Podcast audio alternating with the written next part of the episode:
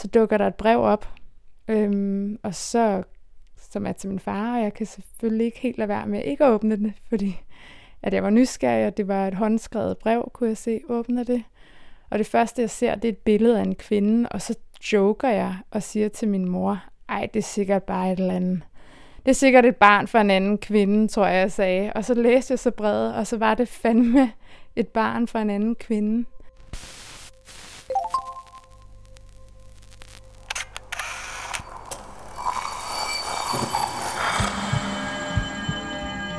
Vi ser os selv i spejlet hver dag. Som regel er det i forbifarten.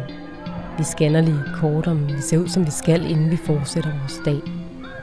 Vi ser det samme spejlbillede igen og igen i små øjeblikke. Men hvad sker der, når vi tager os tid til at se os selv i spejlet? Hvad ser vi, når vi ser os selv i øjnene sådan rigtigt? Jeg hedder Maja Flinthøj, og du lytter til spejlet.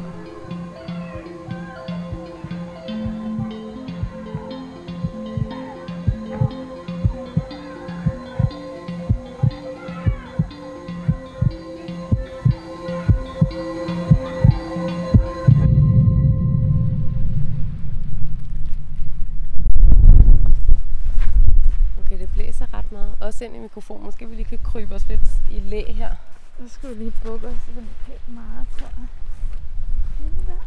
Var det bedre? Det er bedre. Ja. Heilia, kan du ikke lige beskrive, hvor vi, hvor vi er henne, og hvad du kigger på? Jo, øh, lige nu kigger jeg ud på havet. Vi er ved Ulshale på Møen. Vi har lavet et øh, lille sommerhus. Og så har vi været her i nogle dage efterhånden. Og det har været mega dejligt. Og når du kigger ud her, hvad er det? Hvad, hvad ser du? Jeg ser et grønt hav. Det er ikke rigtig blåt længere. Og der er roligt.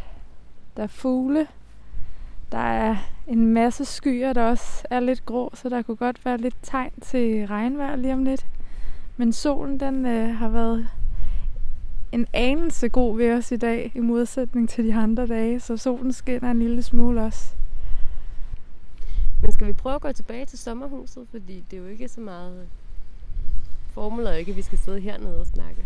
Det er rigtigt. Jo, lad os gøre det. Det er også lidt køligt. Jeg har taget til Ulfshal på Mønt sammen med Heidi.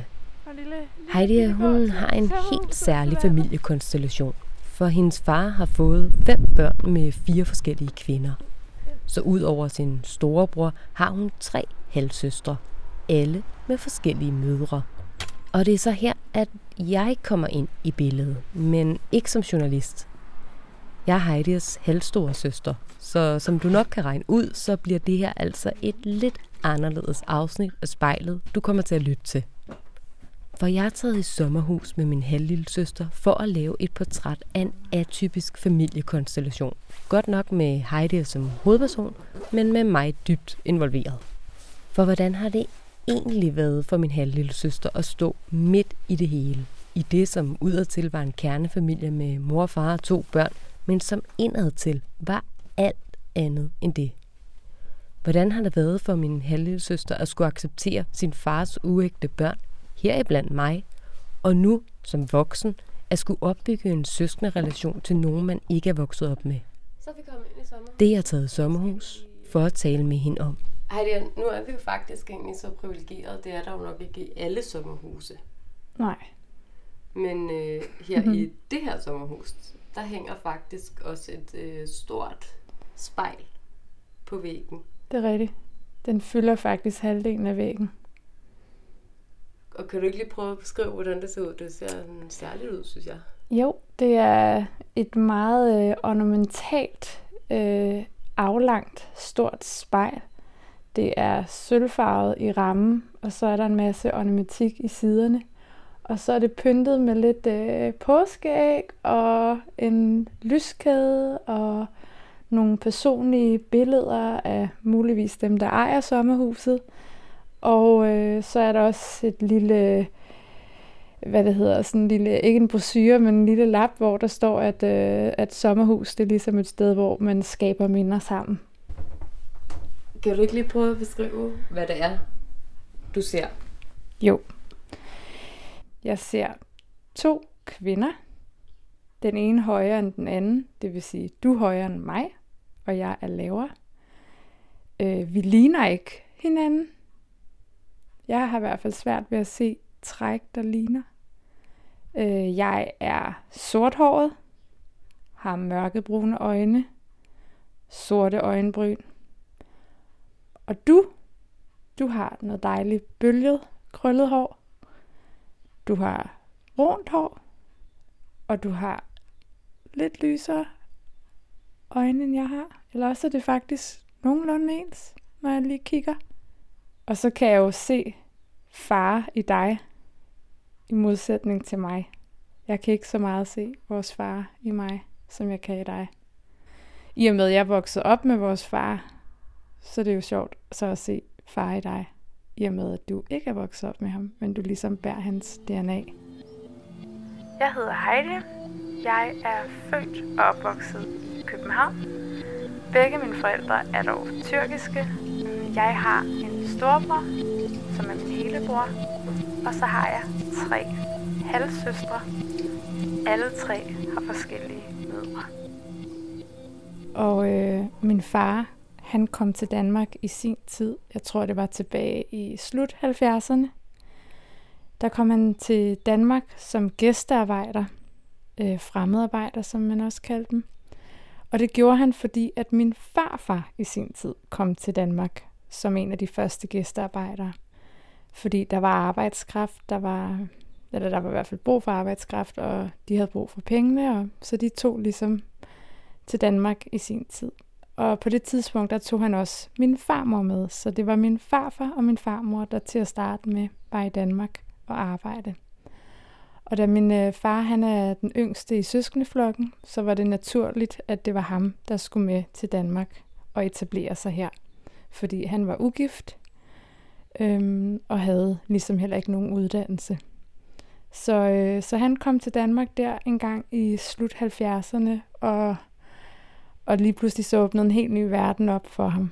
Der var danske kvinder, der var en helt anden kultur, Øh, der var en anden form for frihed. Og jeg tror, tilbage i slut 70'erne og 80'erne, så var der bare...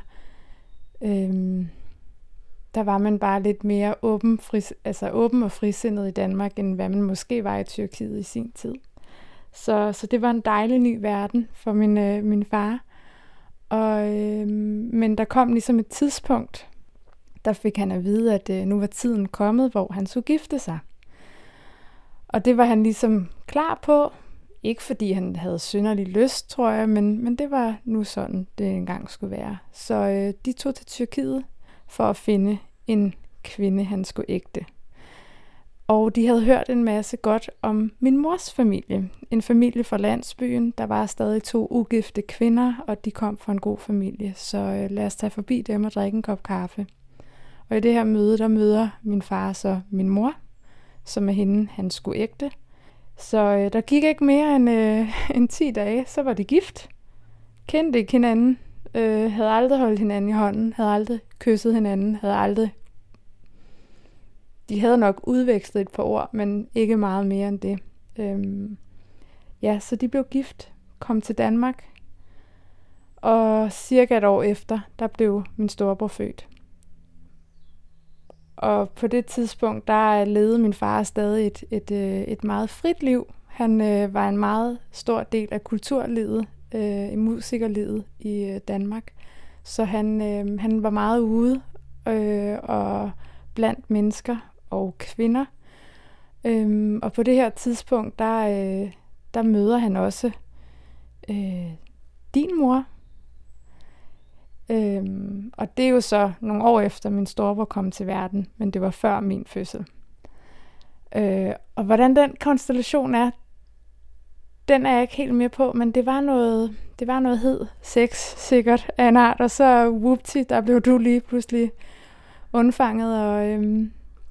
Altså, jeg tror, sådan som jeg har fået fortalt historien, så er det en, jeg tror nærmest det er en anden juledag, de møder hinanden på en eller anden jazzklub ja. København. Ja, det er vel tre måneder tre måneder efter, at jeg blev undfanget. Det er ikke bare sådan noget engangsnød, men han har en affære med hende. Han er stadigvæk gift Ja. med din mor. Og min mor ved noget om det her. Det... Jeg tror ikke helt, at hun er, hun er helt blind, men hun vælger ligesom at, at vende noget til, fordi at for hende, der betyder familien alt, og hun kender ingen i Danmark. Hun har kun min far og hendes svigerforældre. Hun kan ikke sproget, så hun vælger jo ligesom at blive i det.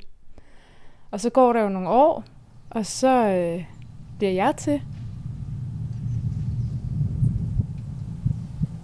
Jeg er både lille søster, men jeg er også storesøster. I alt der er vi fire piger og en dreng.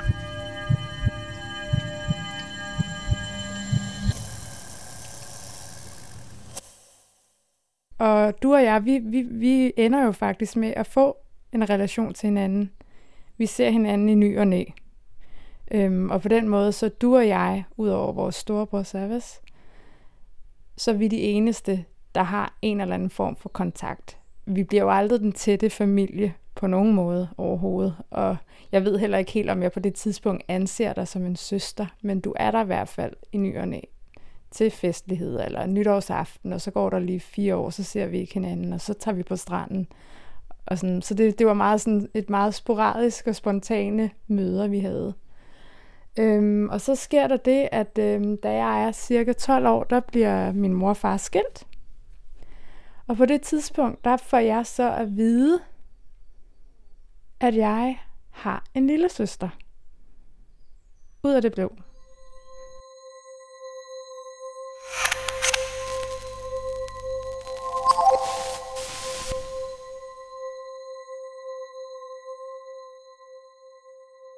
Og det er jo så en lille søster, der er kommet til igen, imens min mor og far har været sammen, og imens du også har eksisteret.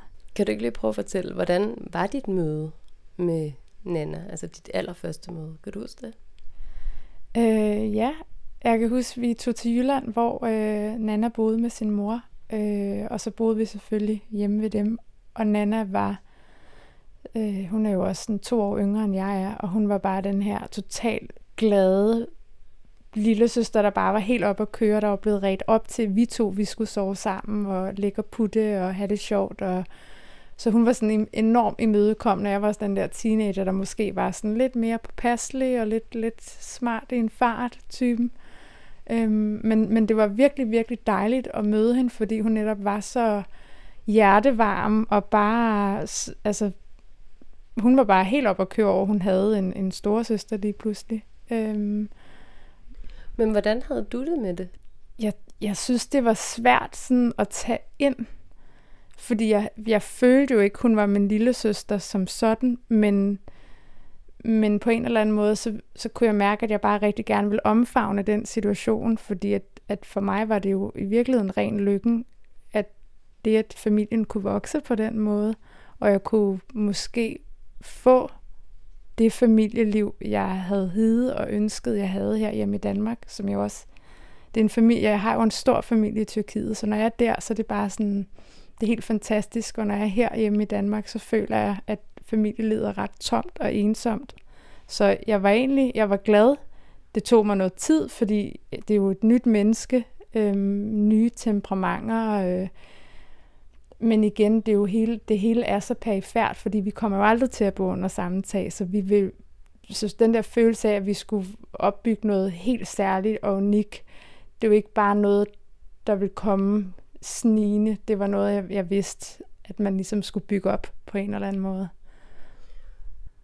Da din far, vores far, fortalte dig, at du havde hende, altså i en alder af 12 år, altså der kunne du vel også godt øh, lægge to og to sammen, og jo netop også tænke, at Ja. også godt vidste, at det, det her barn, det var altså kommet imens, at ham og din mor stadigvæk var sammen. Og det vidste du også allerede med, med mig.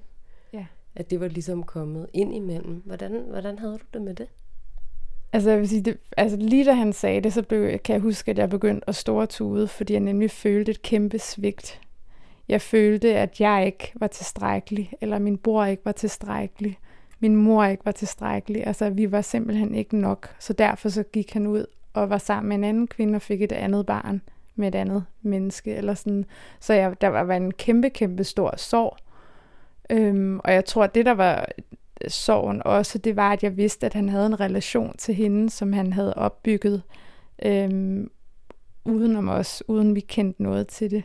Så, så på den måde, så følte jeg jo kæmpe, kæmpe svigt, men det var nemlig en blanding af en glæde også, fordi jeg så netop muligheden i at få en relation, en søskende relation.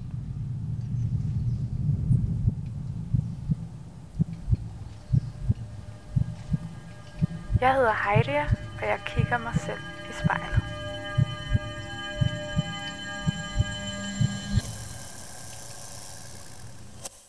Men alt det her, det skete jo i midten af min fars og min mors skilsmisse. Så det var som om, der var ikke rigtig noget, der længere kunne komme bag på mig.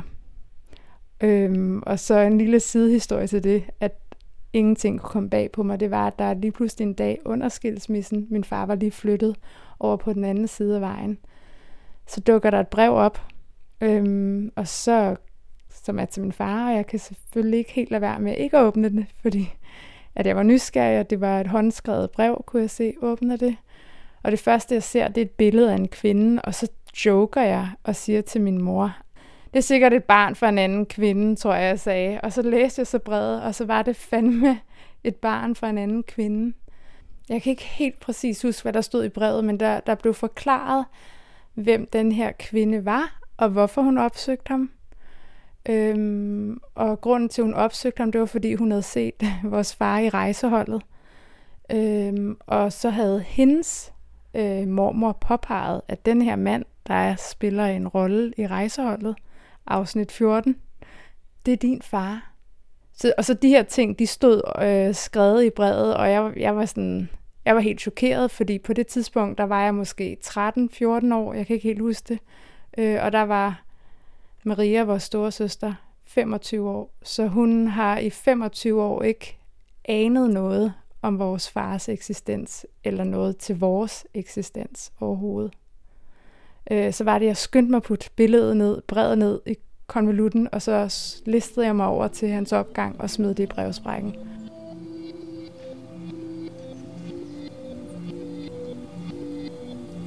Jeg hedder Heidi. Øhm, jeg har en storbror, og så har jeg tre halvsøstre. Alle tre har forskellige mødre.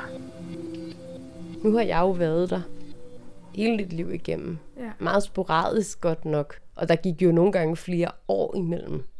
Måske har jeg set ham hver halve år i snit. Mm. Max. Men kan du huske sådan første gang, at jeg kom ind i jeres liv? Kan du huske det? Mm. Men ja, vi havde jo en eller anden relation, da vi var helt små, og kunne gå og snakke og lege. Og der, der synes jeg jo bare, at det var fedt. Øh, og jeg kan ikke finde ud af, at det, det kan jeg jo ikke huske, altså så kan jeg bilde mig det selv ind, men om, om jeg tænker, at du er min søster, det, det ved jeg ikke, men du er i hvert fald en, en af mine bedste veninder. Og du var også med til min børnefødsdag sammen med klassekammeraterne, kan jeg huske en enkelt gang.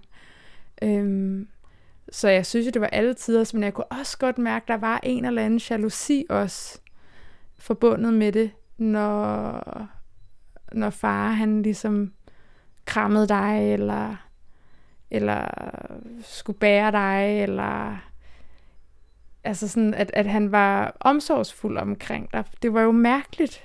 Det var jo, altså, det gjorde han jo ikke med mine venner.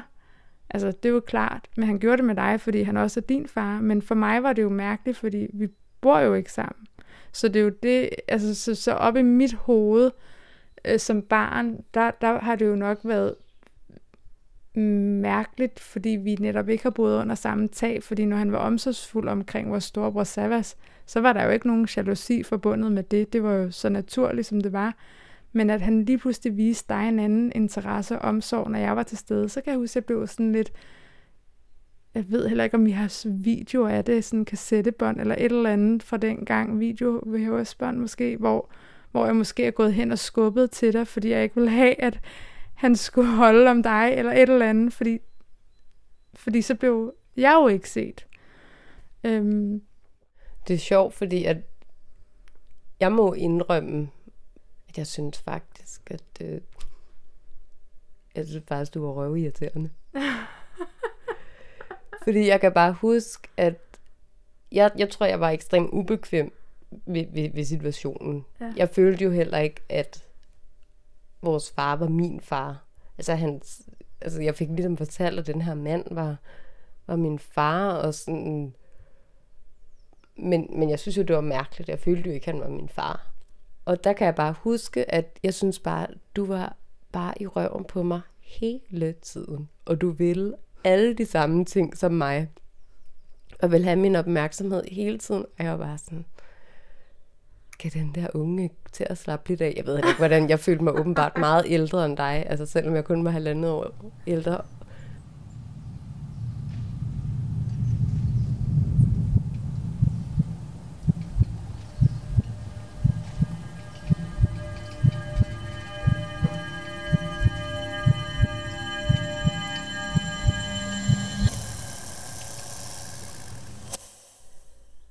Nu har vi jo fået ridset hele konstellationen op, og hvornår du lærte dine forskellige søskende at kende. Mm. Men hvornår er det så, at vi ligesom møder hinanden alle sammen? Så vi mødtes i Kongens Have. Vi drak nogle øl, fordi nu var vi jo blevet teenager og voksne, nogle af os. Altså, jeg kan huske, at det var sådan lidt anspændt, eller ikke lidt, det var ret anspændt, eller sådan, der var folk, der var nervøse, vi har nogle forskellige personligheder, nogle er mere udadvendte end andre, eller sådan, så, så, så igen, den der danske kultur med at drikke nogle promiller, og, og ligesom, da det ligesom slog ind, så blev stemningen mere afslappet, men til at starte med, så, øh, så var det sådan, altså folk var mega glade, altså folk var entusiastiske, kunne man godt mærke, men igen, det var sådan, det, det var lidt anspændt, og det var sådan svært, det var ligesom at være på blind date med altså fremmede mennesker, eller en, ja. Og så kan jeg huske, og det er faktisk noget, jeg egentlig lidt havde fortrængt, tror jeg, men jeg kan huske, at Savas og Nana, altså vores storebror og lillesøster, de havde sgu en ret god dynamik, til trods for, at der er den aldersforskel. Jeg kan huske, de havde en virkelig god dynamik, og jeg kan huske, der var en snært af jalousi i mig, fordi at det er en dynamik, jeg aldrig har haft med Savas selv. Noget, jeg altid sådan har ønsket, jeg havde. Jeg har altid sådan set op til min storebror, og vil gerne få den der tætte relation, men, men, men lige der i det øjeblik, der blev jeg faktisk lidt bekymret for, at hun skulle tage øh, Savas fra mig. Altså sådan en følelse af jalousi, sådan, den ramte mig. Men kan du huske på det tidspunkt, hvad dine forventninger var til den der søskenrelation? Altså jeg vil sige, jeg havde ikke sådan de store forventninger, men jeg havde et, et håb og et ønske om, at man, at man på sigt kunne, kunne opbygge noget, noget, der var tæt, fordi jeg netop har savnet øhm, og, og, har, og har tit set, eller ikke set mig selv, men jeg har tit spejlet mig selv i andre, som man jo gør andre familierelationer, hvor jeg kunne ønske, at jeg havde en større familie, fordi jeg har jo ikke fædre, jeg har ikke onkler, jeg har ikke kusiner, jeg har ingenting her i Danmark. Jeg har kun min mor, far, min storebror. Og så det, at der så er halve søskende, der lige pludselig dukker op rundt omkring, er jo sådan en kæmpe mulighed for at, at, at skabe noget vigtigt øh, og, en, og en helt anden form for kærlighedsforhold til nogle mennesker, som jeg ellers ikke ville have haft mulighed for. Øh, jeg tror, jeg havde det lidt på samme måde, men med det møde. Jo, jeg kan huske den der sådan inderligt brændende ønske om egentlig at have nogle søskende, man var tæt på. Fordi jeg er jo ene barn. Jeg er jo bare vokset op alene sammen med min mor. Så jeg har jo heller ikke en stor familie. Og det der ønske om ligesom at have nogle søskende, ligesom jeg kunne se, at alle andre havde. Øhm, og så også den der erkendelse af, da vi mødtes den dag, selvom det var hyggeligt, at det er ikke bare noget, man lige får, fordi vi kendte ikke hinanden. Og vi, som du også selv siger, vi var vidt forskellige, vi var opvokset forskelligt. Altså, så selvom vi er blod, og også rent fysisk kunne se, at vi lignede hinanden på nogle punkter, og vi jo havde den samme far, og kunne grine lidt af ham og være sur på ham. Og så var vi jo ikke søskende. Og der kan jeg også huske, og det har jeg også nogle gange tænkt i løbet af årene, at puha, det er altså ikke bare lige. Det er hårdt arbejde. Hvis man ligesom skal lære hinanden at kende som søskende, mm. når man er ældre og når man er voksen. Mm. Så ved jeg ikke, hvad, hvad, hvad, hvad tænker du om det? Altså det er jo, jeg vil sige, det er noget, jeg tænker rigtig, rigtig meget over i dag, og det er også noget, jeg har tænkt over de sidste par år. Jeg tror ikke, at jeg tænkte lige så meget over det dengang igen, fordi der var jeg ung, øh, jeg var håbefuld, og altså jeg, jeg, var, jeg tror, jeg er blevet, ikke jeg er blevet sortseende i min, øh, i mine ældre dage, men, men jeg er blevet mere realistisk omkring nogle ting, tror jeg. Øhm, og, der, og der er det netop gået rigtig meget op for mig, at det kræver hårdt arbejde, men det kræver i den grad også, øhm, at man har lyst, og man ikke gør det af en eller anden påtagethed. Fordi bliver det påtaget, så vil det aldrig lykkes.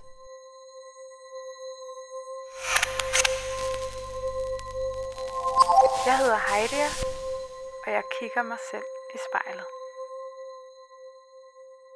Føler du, at os halvsøskende, nu tænker jeg ikke på din storebror, som jo er helt, men altså os andre tre halvsøskende, føler du, at vi er dine søskende sådan rigtigt? Ja, den er lidt hård, ikke? Men det gør jeg nok ikke, nej. Øhm,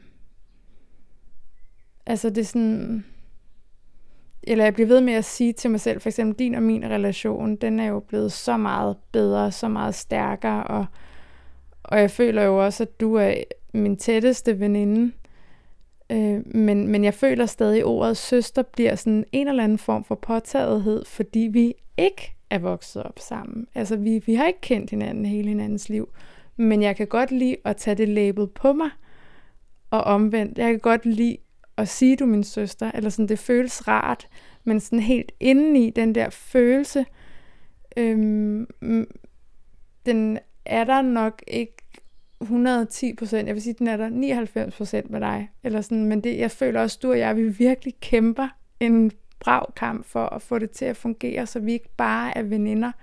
Vi fejrer jule sammen, vi prøver at skabe vores egne traditioner, altså alt det andre familier har gjort, for de var små.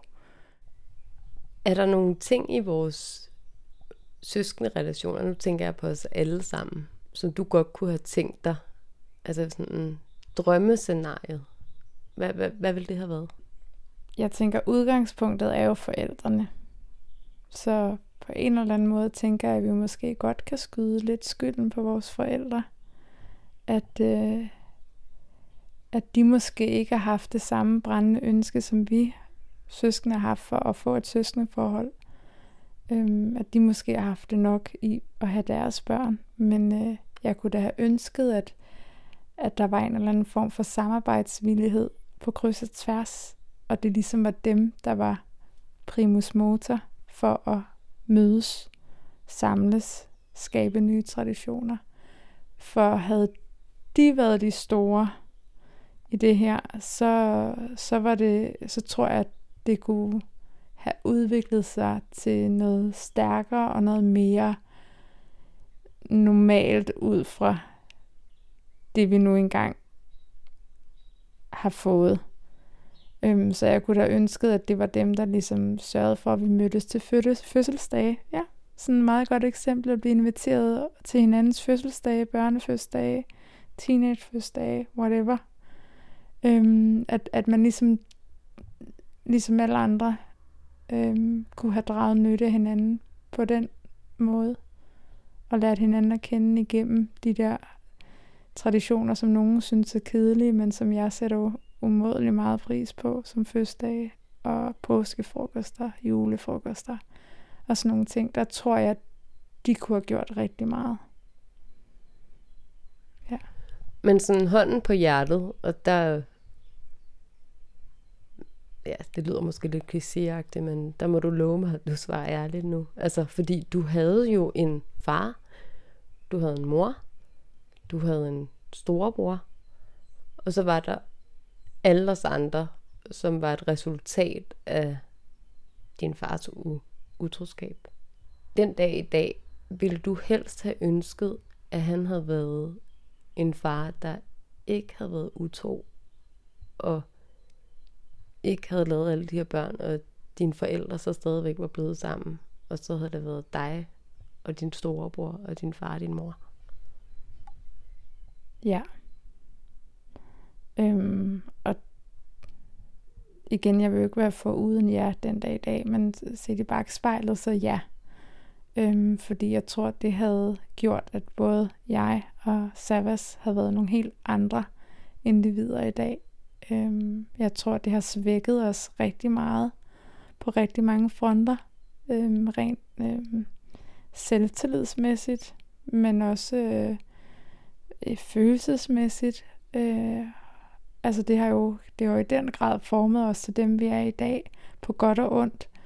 Øhm, men selvfølgelig ville jeg da have ønsket, at, at det havde været en sund kernefamilie, at, at øh, der var en god kærlighedsdynamik mellem min mor og far, en god kærlighedsdynamik til sine børn, en, en interesse, en hengivenhed, en, en lyst til at være til stede for os. Det, er sådan, det kan jeg da vildt godt savne og have et eller andet savn til, at vi ikke havde.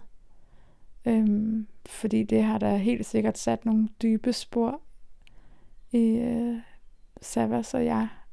Øh, også i forhold til, hvordan vi er som voksne mennesker i dag. Og et sidste spørgsmål. Tror du, at øh, du har flere søskende end os fire? Det vil tiden vise. Jeg ved det ikke. Jeg vil stadig tage imod det menneske med åbne arme, men jeg håber det ikke.